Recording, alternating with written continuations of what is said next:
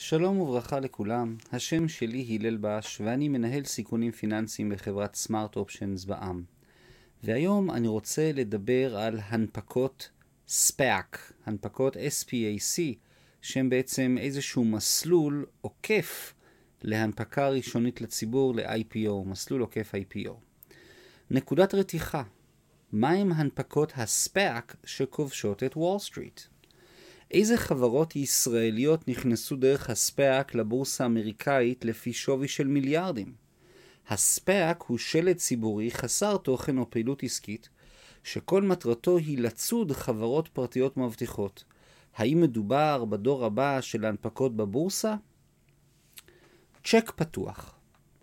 דמיינו מנהל השקעות בכיר שמנסה לשכנע אתכם להצטרף להשקעה עמו. הוא אינו יודע בדיוק איזה נכס פיננסי הוא יקנה עם הכסף שלכם, והוא אפילו לא מתחייב להשקיע את הכסף בטווח הזמן הקרוב. הוא דורש מכם מעין צ'ק פתוח. תנו לי את הכסף שלכם ואני כבר אמצא משהו מעניין לרכוש בשנתיים הקרובות. האם זה היה משכנע אתכם? מסתבר שזה מצליח לשכנע רבים וטובים. בעגה המקצועית זה נקרא SPAC, וזה הכוכב העולה בשוק ההון האמריקאי. מה זה SPAC? SPAC הינה חברה מיוחדת למטרות רכישה, a Special Purpose Acquisition Company, שהיא למעשה חברת קש, ללא פעילות עסקית ממשית, שמהווה צינור השקעה לרכישת חברה פרטית אחרת. על מנת להסביר את הרעיון, נתחיל דווקא מהסוף. שימוש ב SPAC נעשה גם במיזוג ארקו, טאבולה ובהנפקת אינוויז, אחת ההנפקות המסקרנות של העת האחרונה. איך מתבצעת הערכת שווי של SPAC ושלבים בחיי ה SPAC? בשלב ראשון, SPAC צובר נכסים נזילים והמחיר שלו מתקבע לפי שווי המזומן. בשלב השני יש הודעה על מיזוג, ואז מעריכים לפי איזה שווי החברה תונפק וכמה היא צפויה לעלות בהנפקה. בשלב הזה הספאק מתאים את עצמו לצפי. השלב השלישי זה המיזוג. הספאק קולט אחוז מסוים מהחברה שמנפיקה לפי שווי. האחוז הזה יהיה לפי שווי ההנפקה, ואז יעלה בהתאם לשווי החברה. המחיר של המניה הוא המחיר שנקבע מראש בספאק. לדוגמה, בהנפקה של אינווייז, הספאק צפוי לקלוט אחוז מהחברה לפי שווי של 1.4 מיליארד דולר במחיר של 10 דולר למניה. כלומר, הספאק של אינווייז היום מתמחר שווי של 2.1 מיליארד עד כה. הנפקה ראשונית לציבור IPO, Initial Public Offering חברה פרטית עם יוזמה חדשנית יכולה לצמוח ולגדול עד גבול מסוים. בשלב כלשהו היזמים בעסק הצעיר ירצו גישה לשוק ההון על מנת להכניס בעלים חדשים, הנפקת מניות, או לקחת הלוואות בתנאים מועדפים, הנפקת אג"ח. לצורך כך החברה הפרטית תפנה לבנקים להשקעות, תעמוד בדרישות רגולטוריות רבות, תציג דוחות כספיים מבוקרים ומפורטים, ותיכנס לתהליך ארוך של הנפקה ראשונית לציבור, IPO. במסגרת זו החברה תירשם בבורסה לניירות ערך, והמניות שלה יוצעו לציבור. החברה תציג למשקיעים מסמך שנקרא תשקיף, ובו היא תפרט את ההיסטוריה הפיננסית שלה ואת התוכניות האסטרטגיות העתידיות שלה.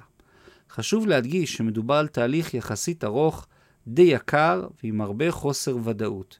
אף פעם לא ברור שהתהליך יסתיים בהצלחה, והערכת השווי של העסק המונפק לציבור אינה נקבעת במשא ומתן רגיל בין קונים למוכרים. אקזיט אפשרות נוספת שיותר מדי פופולרית בישראל הינה אפשרות האקזיט. כאן היזמים של החברה הצעירה ממתינים עד שחברה גדולה יותר תבוא ותקנה מהם את החברה. הם לרוב לא נשארים בחברה שהקימו לטווח ארוך, והחברה הגדולה לוקחת שליטה מלאה למיזם הצעיר והמצליח. הדוגמאות המוכרות מאוד של אקזיטים הינם Waze, שנרכשה בשנת 2013 על ידי גוגל, או וואטסאפ, שנרכשה בשנת 2015 על ידי פייסבוק. אבל יש עוד דרך, ישנה חדשה, להפוך לחברה ציבורית, לבצע מעין אקזיט, ולבצע זאת במהירות ועם פחות סרבול ועלויות עסקה. זה ה SPAC. מנגנון ה SPAC חברת הצ'ק הפתוח שלנו, ה SPAC, מגייסת כספים ממשקיעים פרטיים, מהציבור ומקרנות השקעה.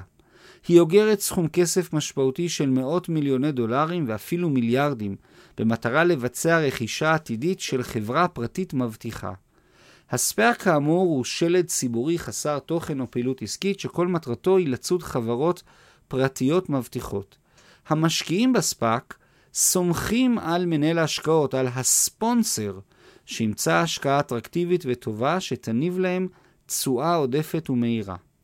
לאחר שהספאק מזהה חברת מטרה פרטית מתאימה, הם מנהלים משא ומתן, ואז רוכשים את החברה הפרטית בכללותה. החברה הפרטית הופכת להיות המהות או הליבה של השלד הבורסאי. הספאק בולע את המיזם העסקי, ואז משנה את שמו לשם חברת המטרה. כך למשל אירע עם חברת QuantumScape, QS, שהפכה במהירות רבה לחברה ציבורית הנסחרת בבורסה לניירות ערך בניו יורק, ה-New York Stock Exchange. המשקיעים ב SPAC המקורי מקבלים מניות שמקנות להם בעלות ממשית על הנכס הנרכש, על חברת המטרה הפרטית, שהופכת בן לילה לציבורית לחלוטין. בפרק הקודם דיברנו הרבה על QuantumScape. הספונסר מי שמנהל את חברת ה SPAC, מגייס את הכספים ומוצא את חברת המטרה הינו הספונסר. מדובר על מנהל השקעות מוכר שלוקח לעתים 20% ממניות החברה המוגדלת לאחר האיחוד והרכישה על היוזמה שלו. הוא בוחר את מי לרכוש ומתי, ומשתמש בכסף של משקיעים אחרים ולעיתים גם בהלוואות על מנת לרכוש את החברה הפרטית. את התמורה הנאה הוא מקבל על כל המאמצים הרבים שלו בהקמה, תפעול וסידור הספאק. לספונסר יש בלעדיות מלאה בהחלטה אודות רכישת חברת המטרה, ולמרות שרשמית בעלי המניות צריכים להצביע ולהסכים להחלטה, בפועל הם השקיעו את כספם מתוך אמון אישי בו, ולכן הם לא צפויים להטיל וטו על החלטתו. המשקיע האגדי ביל אקמן, בעליה של קרן Pershing Square Capital, פתח לאחרונה SPAC ענק, המוערך בכ-7 מיליארד דולר ארצות הברית, ובו הוא מחפש לקנות את הדבר הגדול הבא. בגלל הגודל האימתני של הספאק שלו, אקמן הודיע כי יסתפק בקצת יותר מ-7% כעמלה במקום ה-20% הרגילים. שוק ענק הנפקות הספאק עוקפות את מנגנון ההנפקה הראשונית לציבור, ה-IPO, ומובילות חברות פרטיות לבורסה במהירות רבה. בשנת 2020 צפויות למעלה מ-180 הנפקות SPAC בהיקף חסר תקדים של מעל 65 מיליארד דולר אמריקאי. SPAC קלאסי, לפי אקמן, בוצע בסדרי גודל של כ-400 מיליון דולר אמריקאי. והעסקה נסגרה הרבה לפני מגבלת הזמן הקלאסית של שנתיים. מה שמפתיע ביותר הוא שבשנת 2020 הנפקות באמצעות ספק מהוות כ-65% מכלל הנפקות לציבור בבורסה. זוהי קפיצת מדרגה משמעותית שנובעת ככל הנראה מהכסף המוזל שהבנק המרכזי האמריקאי זורק ומפמפם לתוך שוק ההון בעקבות משבר הקורונה. עבר מפוקפק, עתיד, מזהיר? המבנה הפיננסי המשפטי של ספאק קיים מאז שנות ה-90 של המאה הקודמת. עד שנות 2000 היה לעסקאות אלו נופח בעייתי של עסקאות מורכבות שבהם רב הנסתר על הגלוי. לאט ובטוח עסקאות אלו נכנסו לתודעה הפיננסית של שחקנים מרכזיים בשוק היום ובשוק ההון, וכיום מדובר על כלי פיננסי מוכר ומקובל מאוד. בנקים מוכרים להשקעות הינן שחקניות מרכזיות, והמשקיעים נוהרים לכתוב צ'קים פתוחים. ישנה אווירה כי הנפקות ספאק הן ה-IPO החדש שמייצר ערך למשקיעים, לספונסר ולחברת המטרה הנרכשת, שמונפקת בבורסה והופכת לחברה ציבורית. החסרונות למשקיעים. אבל לפני שממהרים להוציא את פנקס הצ'קים שלנו, ראוי להבין את החסרונות של מבנה ההשקעה בספאק. המשקיעים נותנים את כספם לחברת קש וסומכים באופן עיוור על ספונסר אגדי שינהל את הדברים בתבונה.